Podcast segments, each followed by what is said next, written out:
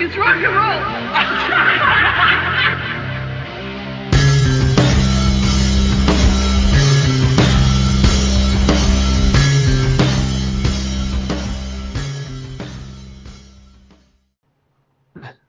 Welcome to the Look It's Rock and Roll podcast. I'm your host, Julian Gill. Today, the panel consists of Marcus Almighty, Mark. Hello, sir. 16. Well, why am I using the Kiss FAQ names? Um, Ken. Hey, hey. and we've got a special guest with us today, Steve. Welcome to the show. Um, why don't you let everyone know about yourself and the show that you do and where people can find that and what you guys cover? All right. Hi, everybody, and uh, thanks for the invite. It's great to be here. I've been listening to uh, Kiss FAQ forever and uh, Look It's Rock and Roll for, uh, you know, since you guys started doing it. The Wasps episodes were great. Um, it, it's funny when you have Andy on there. He's always got some uh, some kind of different takes, and I love the story when this car got uh, towed away and everything. That was pretty funny. And uh, uh, I'm I'm the one of the four hosts of the Hotter Than Hell podcast. Uh, we're a hard rock and metal podcast. We do everything from Kiss to Wasp and everything. We just did a Dio episode, and um, I do the show with my co-host BC. A lot of initials in our show: BC, BB, and Dylan, my son. He's the one that uh, like does all of our editing and everything like that. And actually, Dylan just did an interview with Alice Cooper, with um, one of our our buddies that comes on our show, and uh, he's we've been doing some cool interviews lately. I just did one with Carmine and Vinny Appice, a piece, whichever way you want to pronounce it. and uh, BB just did one with Jesse James Dupree from Jackyl. So uh, we have a we actually just did our 150th episode. So uh, we have a lot of stuff out there. Uh, hope you guys check us out. And thanks for the invite here today. Yeah, Jackyl. I love that first album. That's the only Oh, yeah. one I've had that is one of Yeah. the standout albums from that period in terms of hard rock. So very cool. Need to probably listen to that episode and catch up on what he's been up to and where he's gone. All right. So today we're going to be talking. We're you know we're swinging all around the place at the moment in terms of our picks, friends' picks. Um, you know, obviously, thank you for the nice comments about the Wasp episode. It's been really fun to do those with uh, Bill and Andy and Brant on, on the first one. Um, but today, we're up at that end of the uh, alphabet, and we're going to be talking about the first two Van Halen albums. And for someone who only came to America in 1978, I did not listen to Van Halen for quite a few years after that. My first Van Halen album I actually lifted from someone's car's console, uh, Diver Down. Uh, oh my gosh. yeah, I, I, I was, uh, well, was I preteen? 82? Well, I, was- I was a young punk. I was an idiot. Still am. Um, so that was my introduction to Van Halen. And then, obviously, with the kids in school, you know, went backwards and discovered the other stuff, going all the way back to, obviously, the first album. Mark, why don't you tell everyone about your introduction to Van Halen? Hopefully, it didn't involve a felony. Uh, no, no, no felony involved. Um, but it was interesting because both of the times that I uh, was introduced to them, because I was actually introduced to them kind of twice. I kind of look at it because the first time I had heard them in the parking lot of a mini mall that where I used to live when I was younger. And at that time, I had no idea what the heck I was listening to. All I know was that this guy had a 73 Camaro with the windows down and something blasting out of it. It was a guitar solo, just nonstop, just like, like, what the hell is that? And then all of a sudden, you just heard right after it. I'm like, oh, I, I know that song. And I, but I, I knew it as the Kinks song, right? And then when I heard it at that time, I was like, this, this doesn't sound like that version. It sounded really cool. So didn't think much of it and until about a few years later, my sister, my older sister, once again comes into the picture. Uh, her boyfriend at the time was a DJ, and he had this huge stereo system. And for some reason, he sometimes set it up in his house. And I guess if he wanted to annoy his neighbors or something, he would crank it. He had like these 1500 watt power amps, and he would turn them on. And I remember one time I went there with my sister, and you could hear already about halfway down the street there was something coming down the street, some music. And as he got closer to his house, it was just blaring. And I remember that guitar solo starting to come in, and I, and I was inside the house, and it was so loud. It's like it was like your whole vision was shaking. It was like, it was like but hearing Van Halen one in its entirety at that volume was a totally life changing experience for me because I had just been playing guitar for maybe about a year and a little bit at that time, and was just you know learning like Tony Iommi riffs and stuff like that. But then to hear you know the songs that were on this first album, uh, my jaw was on the floor for, for the next half an hour. So what a what a great album. Yep, what a great introduction. Steve, how about you? What was your introduction to Van Halen? Uh, my introduction to Van Halen, uh, my my buddy Rob and I were uh, we were so massively into Kiss, and it, it was probably about I'm gonna say probably 70 late 79, 80, and um, his sisters were uh, kind of a big influence on of what we listened to besides Kiss, um, you know, like Metallica and stuff like that. But he uh, one day we had a we had a set up in his basement. he had a bunch of speakers. He's like, "Hey, check this out." And he put on Van Halen one, and you hear that. We're like, "Oh my god, what was that?" And then after that, we were like, because it was kind of at the time where Kiss started to kind of you know Dynasty and and Unmasked kind of started to go in the the lesser hard rock Pop. realm. Yeah, and and we were like we were totally in on Van Halen. We were like, you know, Kiss Who for a while there, and it was like all Van Halen. And, and to this day, David Lee Roth, he's he's my man. He's he's like that that much far above Paul Stanley for me, but he is above him. Nice. Hmm. And and all's fair in rock and roll, eh? Ken, how about you? Uh, your introduction to the mighty Van Halen. Yeah, my introduction was, um, I remember it was like I think it was around some early summer '79, and uh, I went for a, a drive down to with another guy down Southern California, and he said, "Oh, have you heard this? You know, this music lately, or whatever?" And he and he proceeded just to, to crank the stereo, and and I heard that you know the first opening, uh, like you know that siren type of sound uh, come in, car and then it kicks in. Yeah, yeah, the car, yeah, the car horns, and then the uh, then later on when it you know uh, eruption comes in next, and it's like, wh- what is this? Just it's just like I I never heard anything like it in my in my life. So uh, that's how I got started. But I, I don't think I bought that album first. I think I bought after hearing that. I think I the first one I saw was Van Halen 2. So I actually bought Van Halen 2 before Van Halen 1. Uh, so that's how I got my start there. So it's an interesting thing. I'm, I'm going to say straight up, I am not a die-hard Van Halen fan. I never have been. Oddly, one of the first bootlegs that I ever bought was a Van Halen bootleg, and you know I did have the I think the first album. Uh, you remember those circus mirrors? Those like five by five Yeah, yeah. inch. Oh, yeah. You know, I, had- I had that for the uh, for the uh, debut album art. But I, I never got into them on kind of the same level I did, say, Kiss or Def Leppard, or the Beatles or Megadeth. Um, so I, I will put that out here. I also want to, before we get into kind of the deep conversation, I, I do want to point out that in the last few years, a excellent book has come out about Van Halen and its foundations, written by someone who several of us know.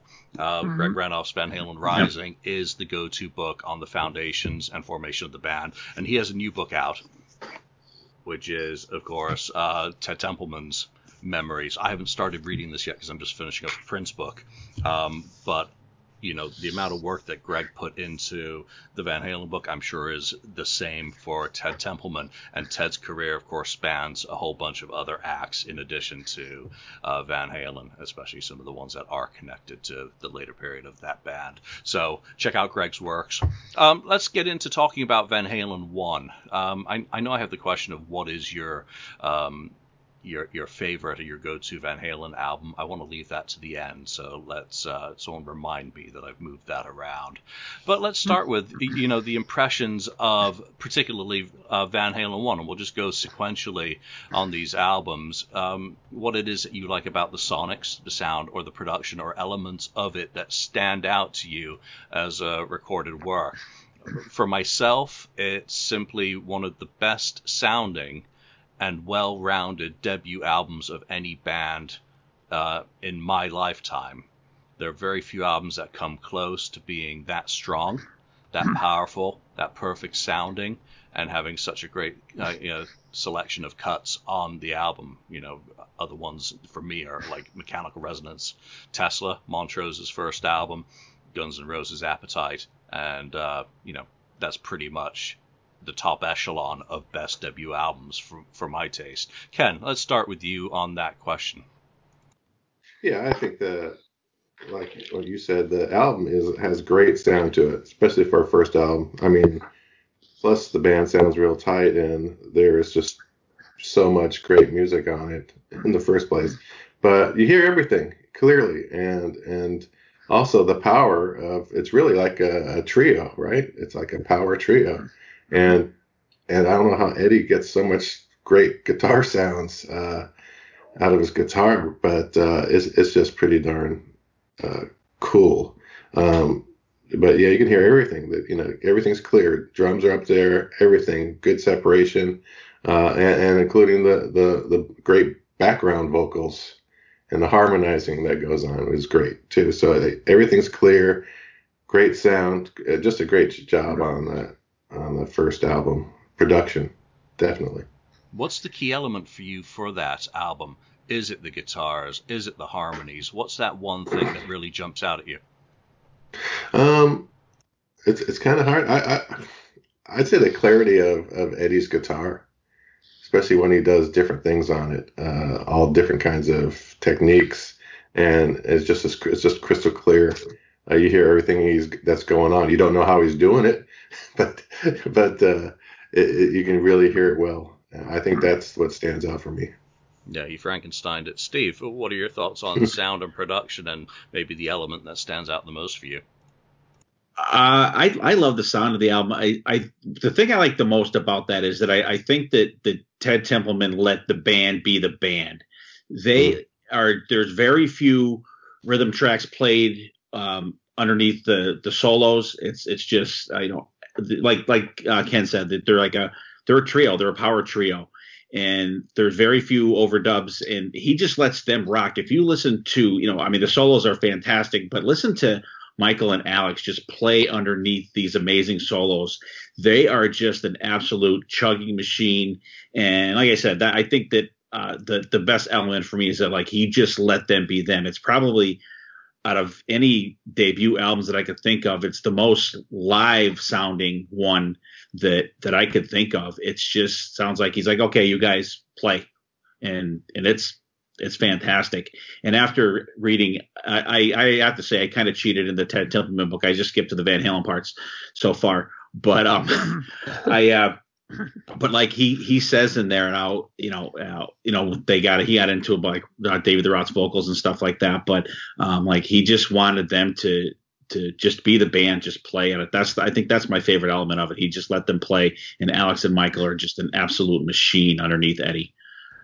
Yeah, and yet Ted was questioning David Lee Roth, wasn't he? And that's one of the kind of catch phrases that have been grabbed out of this book that he almost thought about should we be re- replacing David Lee Roth at this early stage with a real singer um, rather than necessarily a, a, a performer with panache. So, Mark, you know, take take us through it as a again as a working musician. I always find your opinion extremely valuable, especially when we talk about the sonics and some of the sounds. But you know, what are the elements that jump out as you, both in a professional sense and in you know just a, a fan sense? Well, I got to tell you, I've really did like a complete uh, like dive, deep dive into the whole production of this record. Like for years now, uh, it's been my mission to figure out so many aspects of this record, and I and I've learned quite a lot. I mean, I was completely shocked at how they mic this drum set, for example. I mean, everybody's thinking that they're using all these, you know, razzmatazzy, you know, special mics for the drum set, and actually, they did a special on it. I believe was a Produce Like a Pro. It's a series that's on YouTube. That's the that that's on there, and uh, they do a lot of these kinds of deep dives into different production techniques. And they went to Sunset Sound and recreated the Van Halen one recording situation, and they had the actual track listing that was used for that album. And he was shocked as well as I was that to hear that they were using SM57s, which are just microphones that he would normally use for miking guitar cabs, they were using that for the kick drums. Like he was in shock, like wow, they really just use that for the bass drums, and because the bass drums sound pretty punchy. And like you said, it's not a typical bass drum sound. It's more pointed more than it is big ballsy. So that's one of the things that really stood out differently on that drum set. And the sound of Eddie's guitar is one of the things that immediately stood out for me because as a three piece, it's so gigantic. And one of the big things with that is that they used the echo chamber in Sunset Sound. They would they would put in his rhythm guitar sound into there and use that echo chamber sound. And what they would do is whenever he would play, they would hard pan his guitar to one side and hard pan the reverb from the echo chamber to the other side so that when he played, you had this gigantic stereo sound. Meanwhile, it was just one guitar, right? So that was one of the big things that they did that really made it a distinct sound. And and one thing that I've noticed too was this is the only album where he has this kind of guitar sound. Once we get to two and all the other albums later, his tone has significantly changed. Only on this record does he have such a huge, like high gain, you know, tube preamp kind of sound. As he goes on, he starts cutting back the gain and making a little less distorted as we go through the records. And of course, the big thing on this record is the MXR phaser that he used on almost every single thing, like Atomic Punk, uh, Eruption, you know, uh, every song that, and when he turns, when he does a guitar solo, all you hear is click, click. He turns this on, and that's where you get that that sound that he has on there, and it's really slow. Like the speed on here, it's just one knob, a speed knob, right? And he has it set all the way down, like it's pretty much the slowest rating you can have, and that's where you get that kind of chorusing effect, but it's kind of really it's not as noticeable as if you would turn up the speed and it would start giving it kind of like a warbly sound to it. But that thing is one of the main things that gives him that sound. I mean, that's why obviously MXR made a signature pedal for him. I mean, that sound is so notorious, and every guitar player and their brother wants to have that sound at one point in their career, right? I mean, Paul Gilbert to this day still does that. He said that Van Halen 1 completely changed the way that he looked at playing guitar solos. So there you go. Um, and again, having a three piece band like that, you have to come up with a way to have such a full guitar sound like that. And you know, his his guitars, as we all know, were Frankenstein. He made them himself. A, a ninety dollar body he bought with a hundred and ten dollar neck that he put together. He even dipped his own pickups into wax to kind of put to, to wax them properly. And like you could destroy a pickup doing that, but he loved doing these kinds of little, you know, things where he would go and experiment. And that's why he had his own sound. This is what guitar players seem to forget. You want to have your own sound? You have to do things that other people don't do. And Eddie Van Halen was doing that as far back as 76, 77. So that's why Van Halen 1 sounds the way it does. And throughout the whole career of Van Halen, he kept adding things and changing things and moving things around and changing amps, buying other things. So that's why his sound always evolved. And I think it's probably the sound on this album that is its defining feature. Because when you listen to Gene Simmons produce demos from late 76 what he flew them to New York then you listen to the Warner demos that they do, that they've done. And he's built that guitar in between those two and all of a sudden you I, I don't want to refer to it as the trebly high gain kind of sound but it's certainly a very metallic crunchy mm. um, sound that is a signature part of that guitar um, thinking some of the other kind of questions that go around this is, you know, the song selection and singles. And it's two separate questions, Stephen. Uh, I'll, I'll go to you. You know, what do you think about those single choices that they made? They had four singles off this album, which, you know, and they had the whole catalog of basically what was it 25 to 40 songs that they had already created which would basically run the rest of the band's history with David Lee Roth. So, what are your thoughts on that? Yeah, uh, I don't know. I, I, think that the choice of singles were, were pretty good. You really got me. I, I think I, I really like the choice of that because um, the the Kinks song it's good, but I like how in any and I think it's it's over any of the covers that Van Halen's done over the years. Like they they make it their own, and um, I thought that was a good choice. Jamie's Crying was another one. Um, one of my lesser songs on the album. Um, it, it, it's good though, but you could see how it, it's more radio friendly with the the chorus and the harmonies in it and stuff. Um, Running with the Devil, just a, a, a great start to the album. Like I said, that beginning, like when when we first heard that, I was like, is that a spaceship or you know what what what the hell is that? And um and what was the other what was the other one? Uh and you talked about You love, talk right? about love. Yeah. yeah. and I think that is one of the best hard rock songs ever. And uh, that's a song that, if it was played as much as something like, uh, sorry guys, Rock and Roll Night or um, uh, ACDC Shook Me All Night Long, I wouldn't be as sick of that song as I am the other ones. It's just, I think it's it's one of the best hard rock songs of all time, and uh, it's fantastic. I it, I think it's a, a good choice. And um, the only other song I think that uh, would have been a good uh, single for them is maybe Little Dreamer. Uh, a little more, you know, uh, slower tempo in it, but you know, good harmonies and, and the. Uh, I I think that's one of the songs that stands out for me, guitar sound wise, and it goes perfect with the the harmonies. And uh, Michael and Eddie's background vocals are just absolutely fantastic. They're another great foundation to the band that um, you know is you know I don't know I don't think it's overlooked, but when they did stuff with Wolfgang live and stuff like that, you could tell Michael Anthony was not there. That's why I boycotted the band when they came back and put him up there. I've never seen Van Halen because I couldn't see them with the original lineup. That's just one of those one of those things for me, and I have no desire to see Sammy Hagar. Um, Mark, same one to you. Yeah, I mean, I think the the singles were well picked. I mean, obviously, you really got me.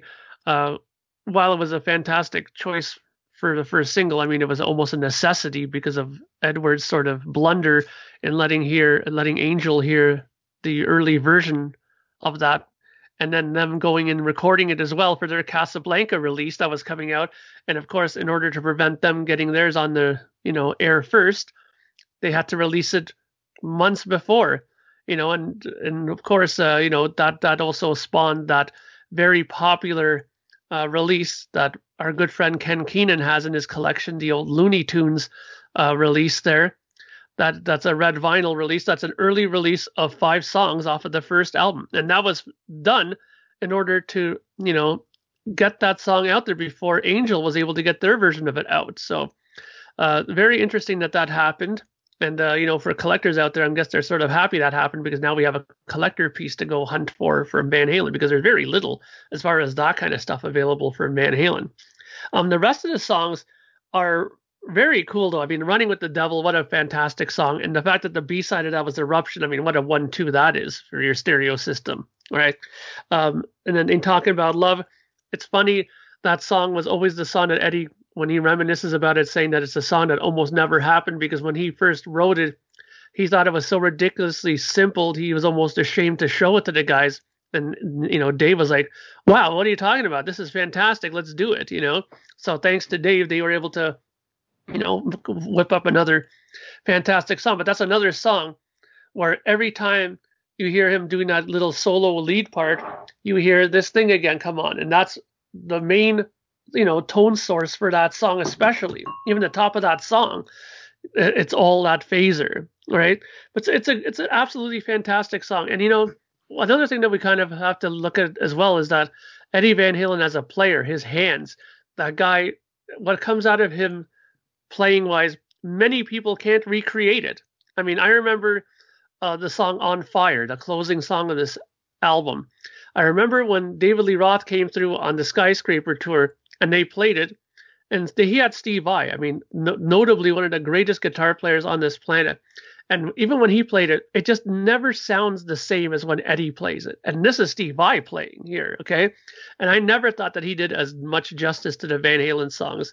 You know, he's, he's a great player, but but there's something about Eddie's hands and the way he plays that gives him his own signature sound. Forget about the pedals, forget about the amps. It's just the way that he plays. That's a really cool point because, boom, same thing for me when David Lee Roth came through Binghamton on the Eat 'em and Smile tour, and that was my first ever concert.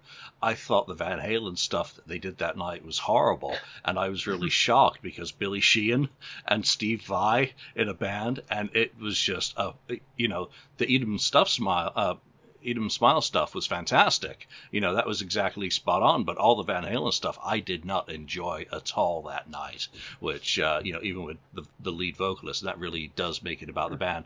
Uh, Ken, the singles, your thoughts on those, and maybe anything yeah, that you you think should have been a single. Uh, no, I think they got it pretty much right. I mean, you really got me It's really a no, was a no brainer, and like Steve said, you know, they they made that one their own.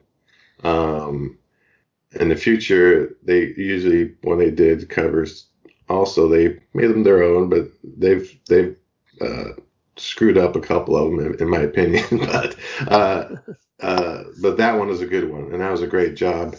Uh, or a great idea to record that song. As for uh, like Jamie's crying, yeah, it's it's the most you know, other than you really got me the most radio friendly song I think uh, on the album other than you really got me.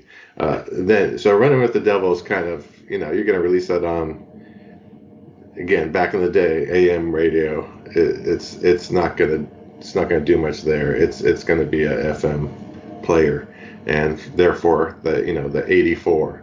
Uh, and I think even by that time most of the people just went out and went ahead and bought the album anyway. They didn't need to go out and buy running with you know running with the devil or you know ain't talking about love um, because they already had the album because everyone snatched started snatching it up after hearing the uh, you know re- you really got me on the radio and then and then word of mouth and that sort of thing. Yeah, and there was certainly a void that Van Halen came into. You know, I, I think Mark, you mentioned it with Kiss, uh, whomever mentioned Kiss and mm. Dynasty and Unmasked kind of taking that left turn at Albuquerque. Aerosmith, you know, didn't take a left turn, but had kind of dropped its quality. European stuff coming in like UFO, which was really popular, Judas Priest as well. But this was an American band with a you know a very strong identity. Um, before we move on to Van Halen 2, I, I do want to ask if you know the demography and all the demos that do circulate, obviously Van Halen used them or many of those unused pieces as the basis for a different kind of truth years later. Are there any songs that you think from those demos should have been included on, you know, this first release? Mark, any thoughts on that? Um, I, I don't know. I mean, to, to me, the, a lot of those songs are like they're well done, obviously, but I think that as they worked on them years later, and once they kind of had their feet solidly on the ground as far as you know what they were as a band, I think that they kind of shaped them more into you know the kind of songs that they ended up being. I mean, like from what I understand, "Girl Gone Bad" was around was around for a, for a, or was it no it was House of Pain I believe that was House around for a very long time, and I mean, even though it probably didn't real change too much from that time, I, I think though that the, how it ended up in 1984 was much stronger, I think, than it wasn't on the demo sides. I mean, by then, you know, Eddie knew what he was all about and what he wanted to do and how he approached the songs, and it's almost like, you know, he looked at a song that he did back then and kind of just took it and gave it a real good sheen of paint and really just polished it up and made it into that song that it is on 1984. You know, I, I think that every song was put on the right record, in my opinion. Yeah, Steve, thoughts on that? Um, actually, I, I just listened to the demos today. I, have had this CD forever, and it has has all those songs on it. And um, the only thing I really have to say about the demos are that um, in Ted Templeman's book, you, you, alluded to it before. He said he wanted to replace David Lee Roth with Sammy Hagar. And listening to those demos, I could kind of see that because the vocals are really crappy on there. But he does Ted does reel that back, and he says uh, later on in the book that if he had done that, it would have been the biggest mistake in rock and roll. And um, you know, if you listen to the to, to the vocals on these demos and then go to Van Halen one, it's day and night. So they really worked with him, and I think that was the biggest thing that I got out of listening to the demos was how much uh, they were able to get an improved performance out of David Lee Roth for the for the album. You know, and, and Dave is Dave, you know, singing live. And Julian, actually, I was at that same concert you were at too, up in Binghamton. That was uh, that was my go-to venue actually when I was growing up. That's only an hour from me, so I was there too. That that is wild. So yeah, um, you know when I mentioned uh, you know about seeing David Lee Roth that night, the same thing applies to Sammy Hagar for me singing Van Halen songs. I listened to Live Without a Net or when it was a radio broadcast. Um, again, back to my Binghamton days. I recorded it. I stayed up for it. Um, recorded that whole thing. Listened back to it the next day and threw the tape in the garbage. Um, and I, have just never really gone back. So, uh, Ken, demos. Are there, are there any that, that, you yeah, you think brought, are egregious it, misses?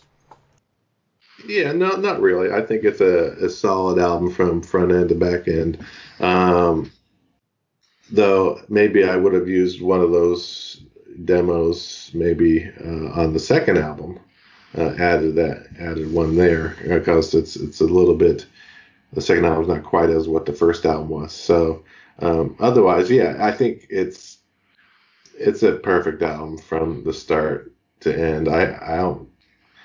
I mean, maybe the, the my least favorite song is probably the last song on the album, uh, but which is still you know a, pretty good song, you know, on fire. So uh, no changes, no changes.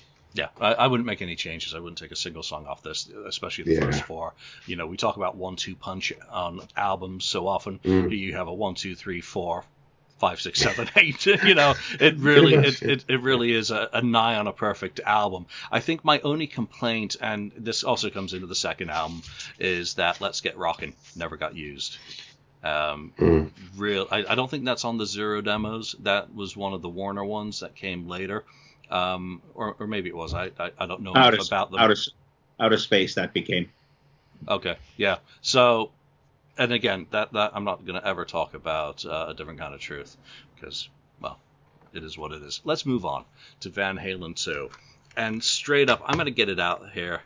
This is my least favorite of the original Van Halen albums. I have never enjoyed it particularly. It's got its moments on it, but compared to the first and to my favorites, it just does not hold a candle. Let's talk about your your, your first thoughts on Van Halen 2, and Steve, we'll start with you on that. Uh, Van Halen 2, uh, sorry, Julian, this, this one is my go-to Van Halen album, by the way. Um, I, I, I, I love this album with one exception, one glaring exception. Um, like the even like you're no good. It, it's such a when I first heard that, I'm like, God, I, I you know I was I was 11 years old when this came out, so I was like, I knew I'd heard this song before, but it was like a, like a girl singing it, I think, or something, and um and it and then I would and then I heard it like weeks later, and I'm like, hey, there's that song. But I I really like the the version of it. I, I love the songs on it. It's not as raw sounding as the first album. It's, it's definitely more polished. And I think it was Mark that said um, you don't get that as much of a live feel for the band on Van Halen 2 as you do on Van Halen 1.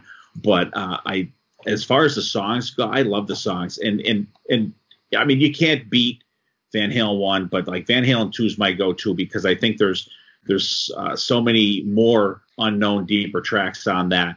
And I just have to say, I think Women in Love is the absolute worst original Van Halen song. I hate that song.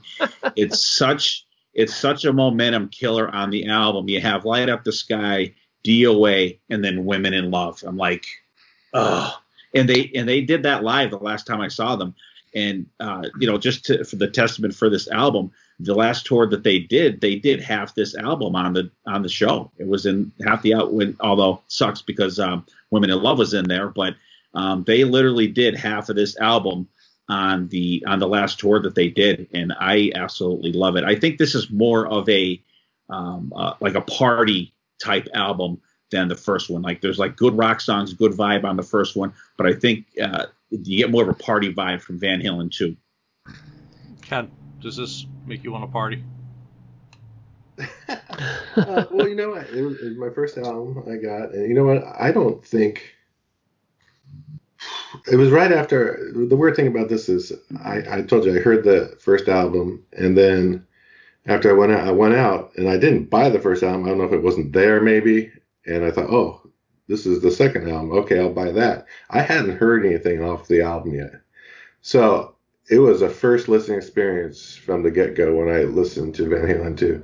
And right away, when I hit the first song, You're No Good, I'm like, what the heck did they do here? uh, because because I'm a huge Linda Ronstadt fan from before that. I had her Heart Like a Wheel album, which had You're No Good.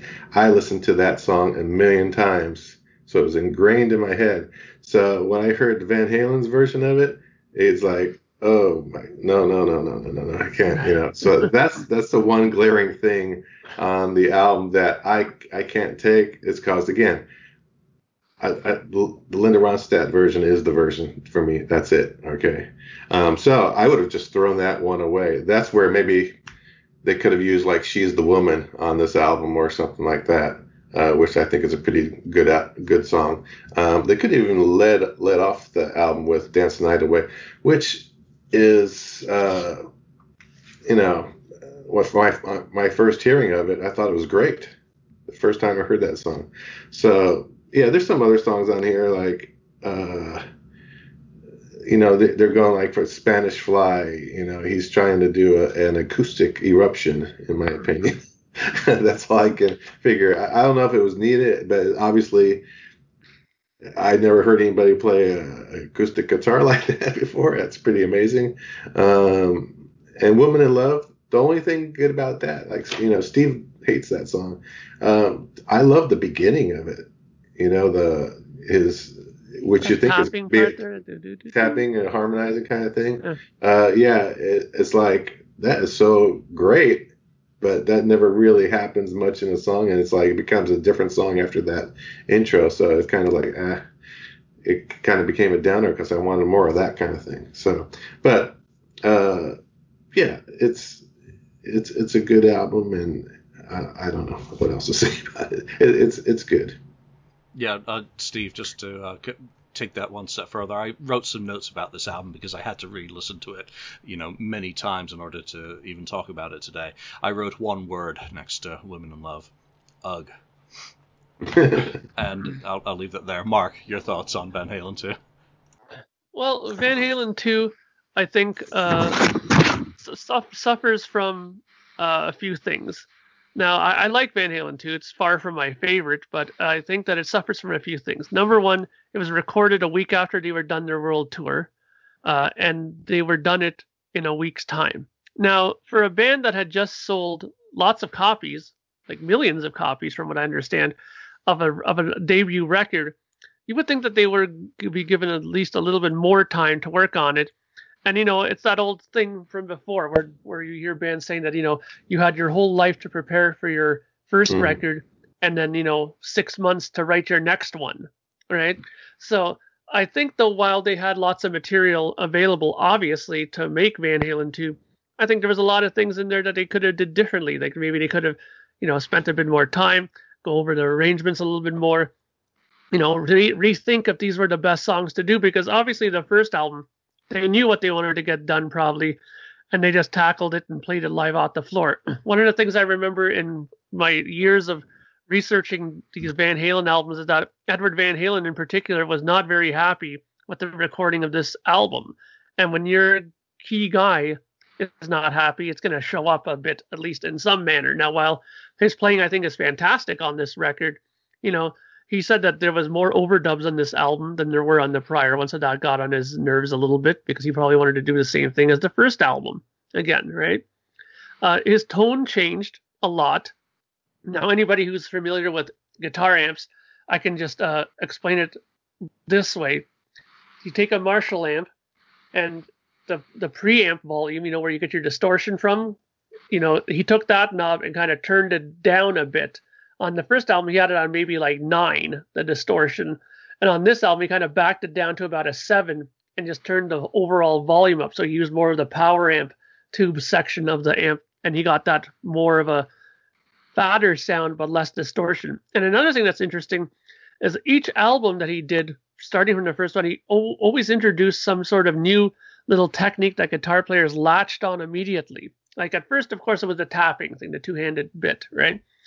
In this album, he started adding that natural harmonic thing. There was art, sorry, the artificial harmonics where you t- where you fret a note, and then you go 12 frets up and tap that note just lightly with your finger, and that's the beginning of Women in Love. That do do do do do do do do do do. That all that little thing there is all of those little tapped out notes there, and you add a delay on top of that and a little bit of chorusing, and that's how you get that sound from that. So everybody jumped on that. And same thing with uh, Dance the Night Away. You know, in that breakdown, that do do do do do do do do. When he breaks that down, he's just tapping that with his right hand and fr- and putting the chords on the left hand, and that's how you get that kind of jangly sound that he does on that too. So everybody, once they discovered that, everybody started doing that as well. So, you know, it's that's one of the things I liked about this record is he introduced a new kind of technique that people latched onto. But you know, I agree. Women in Love is not exactly the best song on here. Uh, and and I always thought that Beautiful Girls being the closer was an interesting selection. I thought it probably should have been the start of you know side two, because that was such a great song. I mean, what a good way to start a side rather than to end a whole record, you know. But uh, you know, th- this album is very you know hit and miss in my opinion. The, and, and just a little note about the uh, Spanish Fly thing. Uh, apparently, Eddie Van Halen was in the lounge with his classical guitar playing and doing that. And Ted Templeman looked at him and said, Wow, you know how to play classical guitar? And he looked at him stupidly back and said, It's still a guitar. You know what I mean? Like he was almost like, Well, of course I can play it. It's a guitar, you know? And so he just got him in there, shoved a mic in front of him, and they recorded it. And it became another piece that he's been using for years and years in his solo section. Yeah, to me it sounds like it literally was a microphone shoved in front of him. Never Yeah. did a thing for me, Spanish Fly. It's awkward. Um, one of the things that I notice is that there are a lot of parallels between the first album and this. If you think of Running with the Devil and the kind of the beginning, the bass, the pulsing bass, you have the same thing basically being done in You're No Good at the beginning of that song. You've got a very a, a very obvious bass element that starts off both of the albums. So that to me is like the only continuity between the two, because then you kind of get into a, a band that's trying to show that it's maturing. And Dance the Night the way, uh, Away, I always thought was a cover until I actually bought a copy of the album and saw that they had written it. And I loved the harmonics that they used to kind of imitate the calypso type drums or whatever you- you'd call those Mm. things that are played in like Jamaica, the Caribbean. Yeah. Um, it- it's absolutely amazing um, to consider that sort of thing. But for the most part, it is such a hit and miss album for me. Women in Love, uh, I've already said, is garbage. Spanish Fly is the anti-eruption. It's like you, you've gone from having explosive pyrotechnics and fireworks of guitars to having the very muted and the production's very kind of single note across it, and the drums for me are, are the instrument that really is featured on this album. Steve, tell me that I'm an idiot and that I'm wrong. You're you're not wrong about the drums, that's for sure. Um, and actually, there's a couple songs on here, and, I just put down the the drums are the are the the instrument on this on this album. It's uh, fantastic. He really brought out Alex his uh, his playing on this album, and and once again, you get that great interplay between him and Michael Anthony on this album. And actually, Julian, here's exactly what I have written down for Women in Love. Terrible, terrible song kills album momentum. Just ugh. so we definitely have the same thing. And in the beginning of the song, it starts out with any song that starts out with Marge is going to be terrible. That's all I'm going to say. All right, let's talk about some of the singles on here. Um, well, there are only two singles Dance the Night Away and Beautiful Girls. Right choices, wrong choices. I think Dance the Night Away um, is a fantastic choice because it shows a different sort of band. It, it shows them stepping out of kind of getting pigeonholed into being a rock band and nothing but a rock band and being able to do something that has crossover appeal. Um, Beautiful Girls, um, I think it's a great ending song and not such a great single. There we go. Ken. Well, yeah, Dance Night Away is a no-brainer again. Uh, just a great catchy song, uh, made for made for radio, obviously. Um, I you know I like Beautiful Girls. I think that's a great song. I, I agree with Mark that it should have been up, you know, definitely earlier in the album and not at the end of the album like that. Maybe what women in Love or Women in Love should have been the the ending of the uh, album. Um, I also would have maybe you know somebody get me a doctor could could have maybe made a single. I don't know. That's a pretty darn you know uh, good song. So and uh, you know yeah they they chose the right songs for singles. Mark production.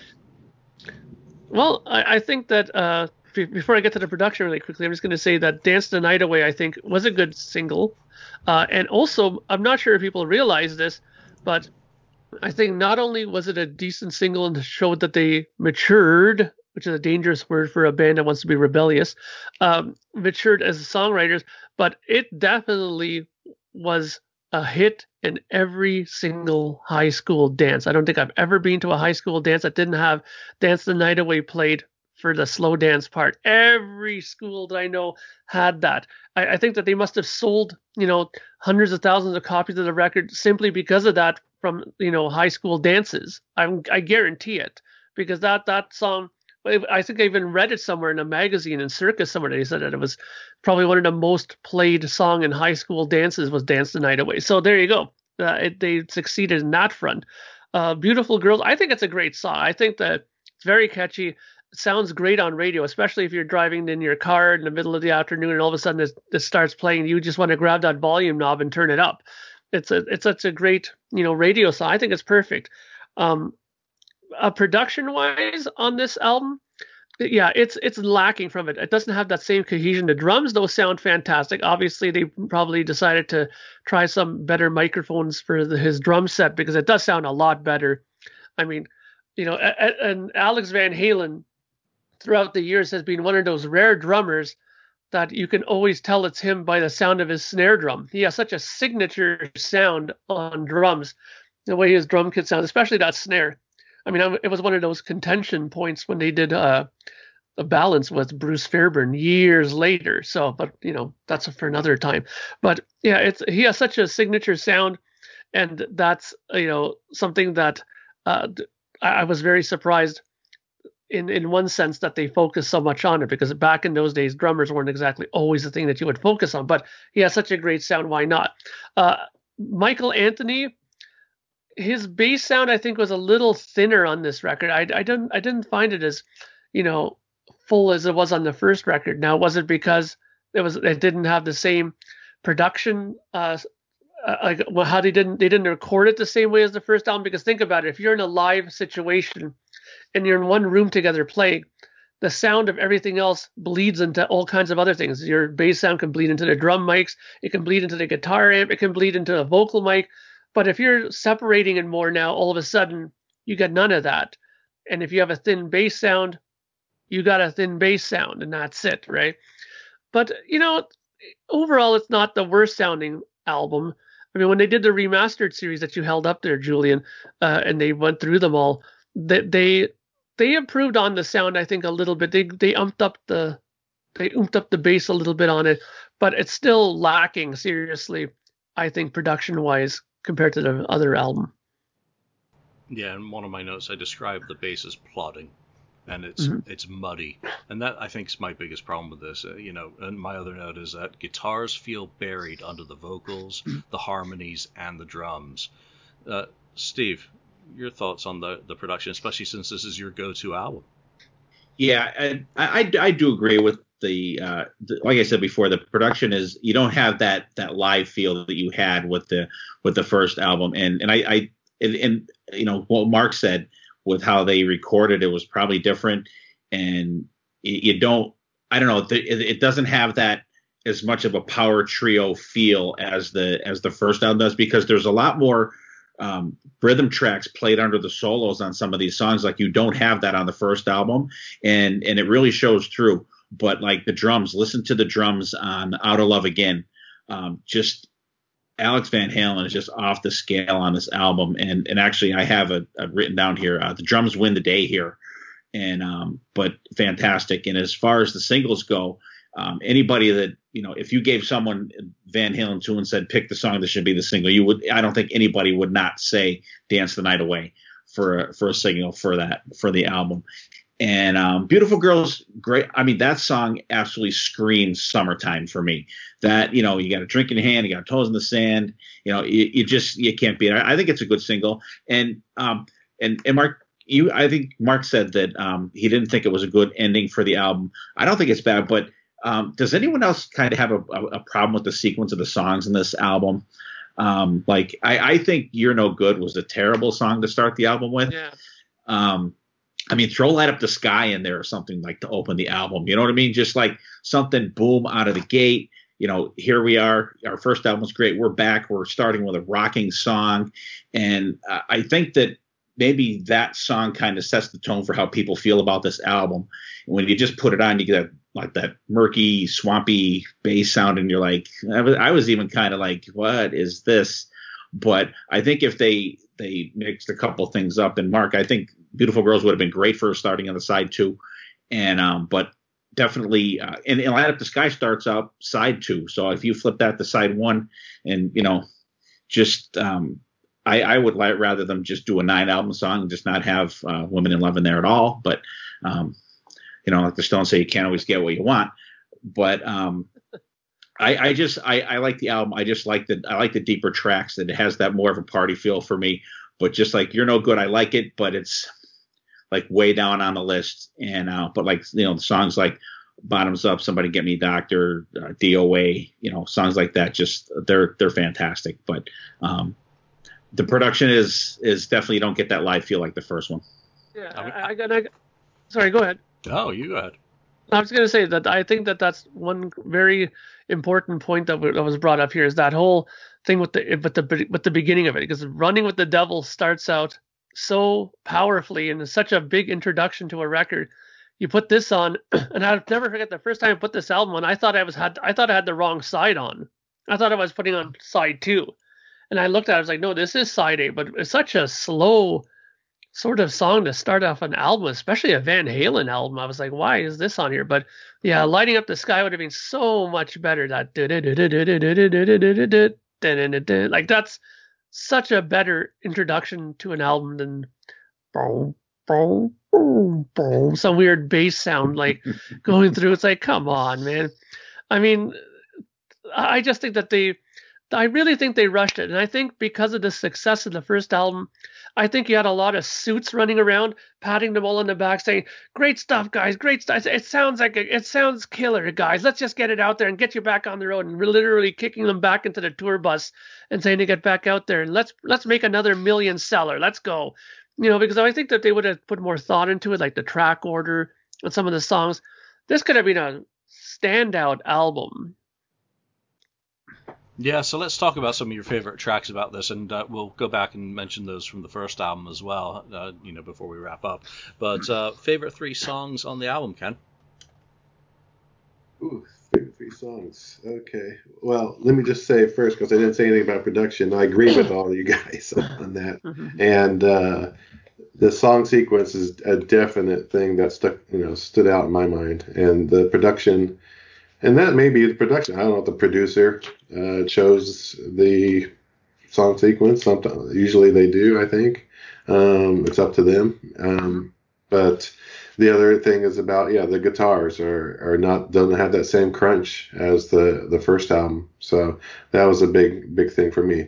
Um, so standout songs obviously "Dance the Night Away," "Beautiful Girls." I um, what else? I, I really like uh, Bottoms Up is another great song. I, I, I really like the on Out of Love. Um, I really like the you know the time signature that they're they're they're doing there. You know they're really going at it. I mean you can really see the strength of the the rhythm section there between you know uh, Alex and and Michael Anthony. So um, th- yeah, those are the songs that really stand out for me.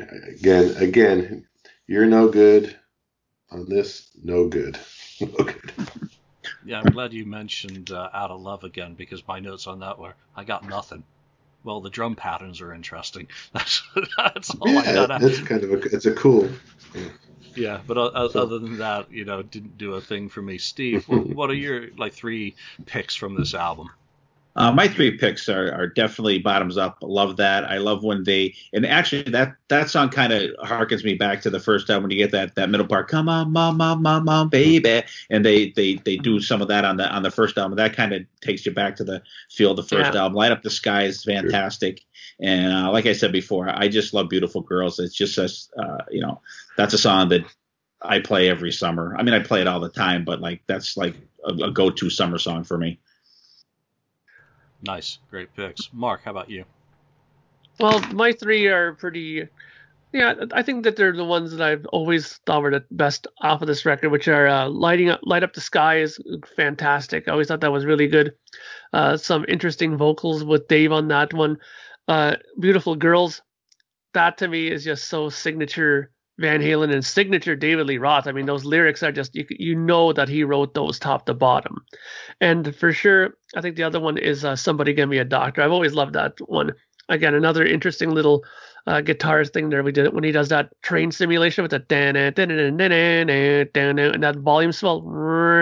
That's always been a cool little trick that everybody sort of jumped onto when they figured out how he did that. All right, mine light up the sky and i agree with the sentiments that that should have started the album as it would have been. It's a nice carryover from the sound or the style of the first album's material uh, that would have set it up better. Um, beautiful girls obviously everything that you guys have already said about it you know i just echo those sentiments. Great ending song. Um, but my my third pick's doa and it's such a big filthy riff for me, that is the best track on this album. That that is my my number one pick, amusingly. And you know, there's I'm surprised when I went back through this, I didn't have all those negative feelings that I had as a teenager over this album. So I have no idea why I didn't like it. Maybe stuff like Spanish Fly just really bothered me. And starting off an album with You're No Good, and then having that cover song that wasn't a cover song, just. Uh, really changed my perception because it's not as bad as I remember let's get your top three picks from the first album as well, Steve. Um, you can't go wrong with "Ain't Talking About Love." Like I said, I feel that is one of the best hard rock songs ever. Uh, never get sick of that one. Um, and one song I don't think anybody talked about before, and we talked about that is "Atomic Punk." That song is just ripping, and you know the, the the you know scraping of the strings or whatever.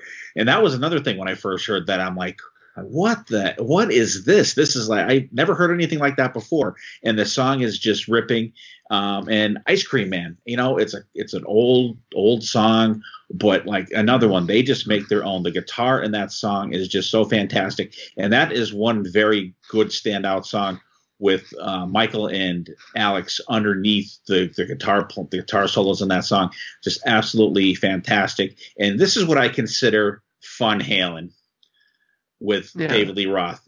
There's just the element of fun.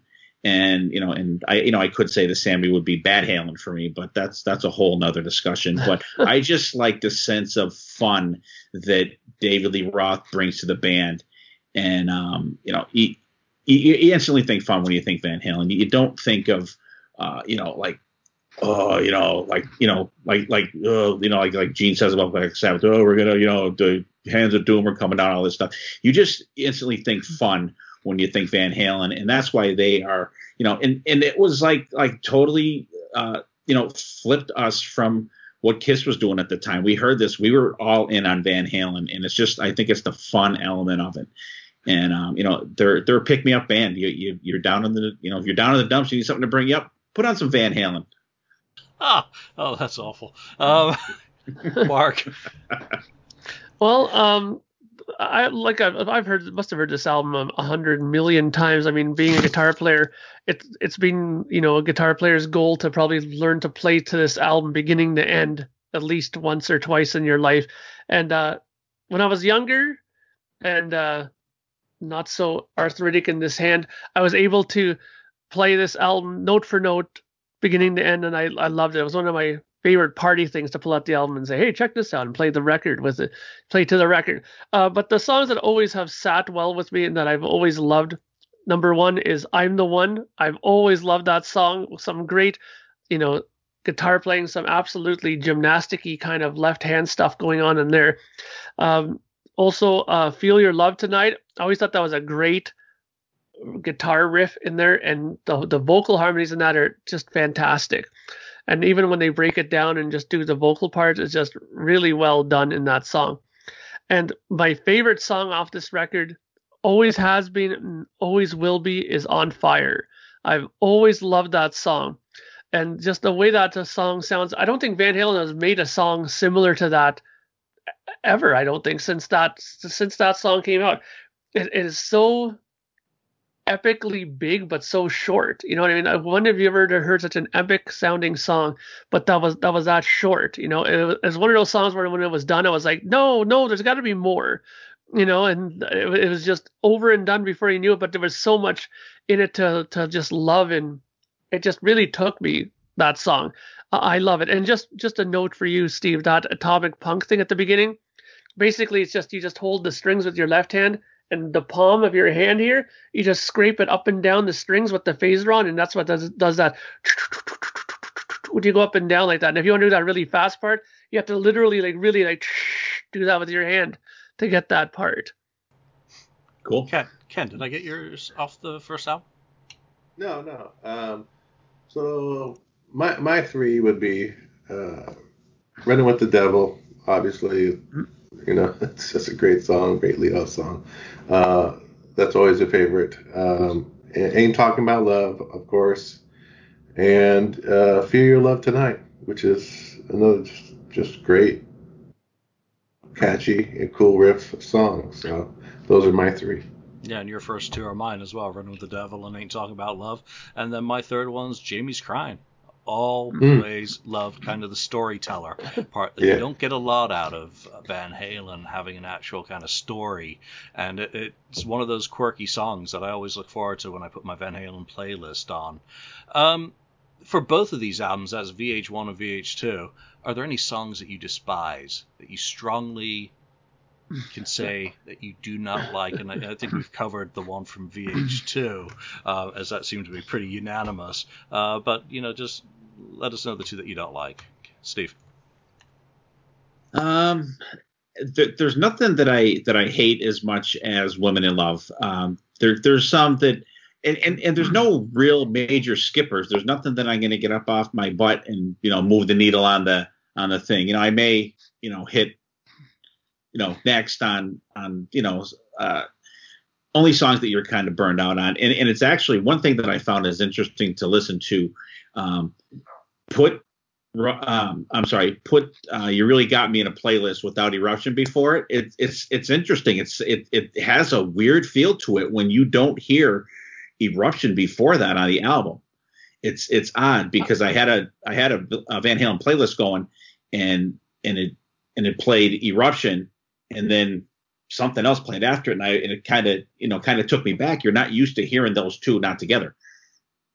And um, but there's there's nothing really that I that I hate on on them. Only Women in Love. Like I can't really say, you know, you're no good.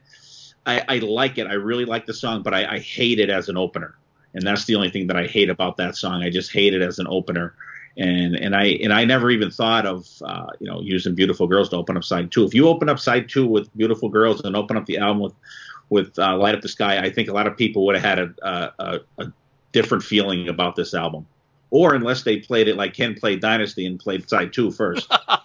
yeah, and and and it's weird too because I did that with Back in Black because oh, really? forever I thought that uh, Back in Black was the first song on the album. I never, I, I when I put that on because it was the song that I heard, I'm like, oh, it must be the first song. And I I don't know until maybe ten years ago, I always thought that was that was the first song on Back in Black. So and that's how I look at it but like uh, I think it would people would have a different feeling if if they sequenced that album differently. And nearly everyone in the world has been listening to Judas Priest "Sad Wings of Destiny" wrong, because that's actually backwards as well. Except they changed they changed the artwork to reflect the the screwed up uh, track list. Rather, oh, really? Rather than correcting the uh, actual order. So uh, hmm. it, it'll change your whole perspective when you uh, go and listen to that. Right, I recently did a, a, show with someone about that album and mentioned that. Uh, Ken, you're not a guy who actually actually hates anything. Are there any songs that you sure dislike on these two th- on these two albums? Sure, I hate things. Uh, no, um, well, yeah, obviously, you're no good. Again, that just was uh, a real whatever you want to call it, thorn in my side or something, uh, because the, the the only version that really stands out for me is you know Linda Ronstadt. So um, uh, I don't despise really anything else. Uh, on the first album, again, yeah, you can't really pick one. Um, again, I, I, mentioned On Fire. I know uh, Mark likes that song, um, but I, I just that's just my least favorite song on the album. It doesn't mean I don't like it or hate it or anything. It's just it. That's I think it belongs on the end the album, uh, which is where it landed. So that's it. Yeah. Yeah, I strongly positively despise Women in Love and uh, I, I, I, don't much care for Out of Love Again. But uh, off the first album, not a single thing. Uh, you know, it's just perfection. And even mm. on VH2, Van Halen 2, I wouldn't change it because it just is what it is. It's a reflection in time of where they were at that moment that they rushed into the studio and recorded it by hook or by crook. Um, Mark, uh, there's things that you don't like off either album, one song from each vocal. Mike. Sorry. There I had to go. turn it down. So I had to turn it down because the dog was going bonkers because uh, oh. UPS decided to bring the rest of my records. So I had to go and grab them. So uh, that's why I took off. Um, as far as not liking anything, um, first album, I, I love it, top to bottom. I mean, even Little Dreamer to me sits in a perfect place on the record. I mean, by the time you get to Little Dreamer, I mean, you're being so hit over the head with these nonstop party, fantastic songs that once you get to Little Dreamer, it's like that perfect little, you know, little soothing part of the record, and then you're back into it. You know, Ice Cream Man comes back with that little guitar part at the beginning, and then you're into, you know, on fire. Um, but I have to agree with Van Halen too. Uh, you're no good. Uh, I've I've never been very good, or I've never been very much into that song. I never thought it was very not, I never thought it was a strong song, and the, the fact that it opens the record is just unbelievable. And uh, you know, I think I'll echo the sentiment of "Women in Love" is, is not a good song either. Women in Love, you've been voted off the island. All right, so let's wrap up with a final question. Um, not to do with either of these albums necessarily, but uh, what is your favorite or go to Van Halen listen? If you want to listen to Van Halen, you are guaranteed 99.9% of the time to reach for this album. Steve, your pick is? Van Halen 2. Van Halen 2. I, I would, uh, that, that's definitely one. And like I said, like I, I actually made a playlist of all the Van Halen from all the Van Halen albums, and I just skipped the songs that I don't listen to And like Spanish Fly and Women in Love are, are not on the, the Van Halen 2 portion of that. And if I had to go pick another one, would be 1984. Yeah. Mark. For unlawful carnal knowledge. Please God, no. yeah, that's actually, you know, as far as far as uh, For, we're, favorite... talking about Van Halen. Yeah, yeah, I know, I know, I know. I'm talking about Van Halen because uh, I actually I've never had an issue with Sammy Hagar being in the band at all. In fact, one of my favorite concerts I've ever seen was the For Unlawful Carnal Knowledge tour at the Sky Dome here in Toronto when they played when Alice in Chains opened for them here. Uh, fantastic. I mean, it's one of the best sounding records they've done as well, and I love that. I love that record, top to bottom. I mean, it's it's one of those records that it satisfies every little bit of my my musical liking. Sorry about that, stupid dog. Jackie uh, disagrees with you too. Yeah, she does. She does. She doesn't seem to agree with that selection, and she ran off before I could scorn her. Uh, anyways, Jackie, yeah, bite him, I, bite him, bite him.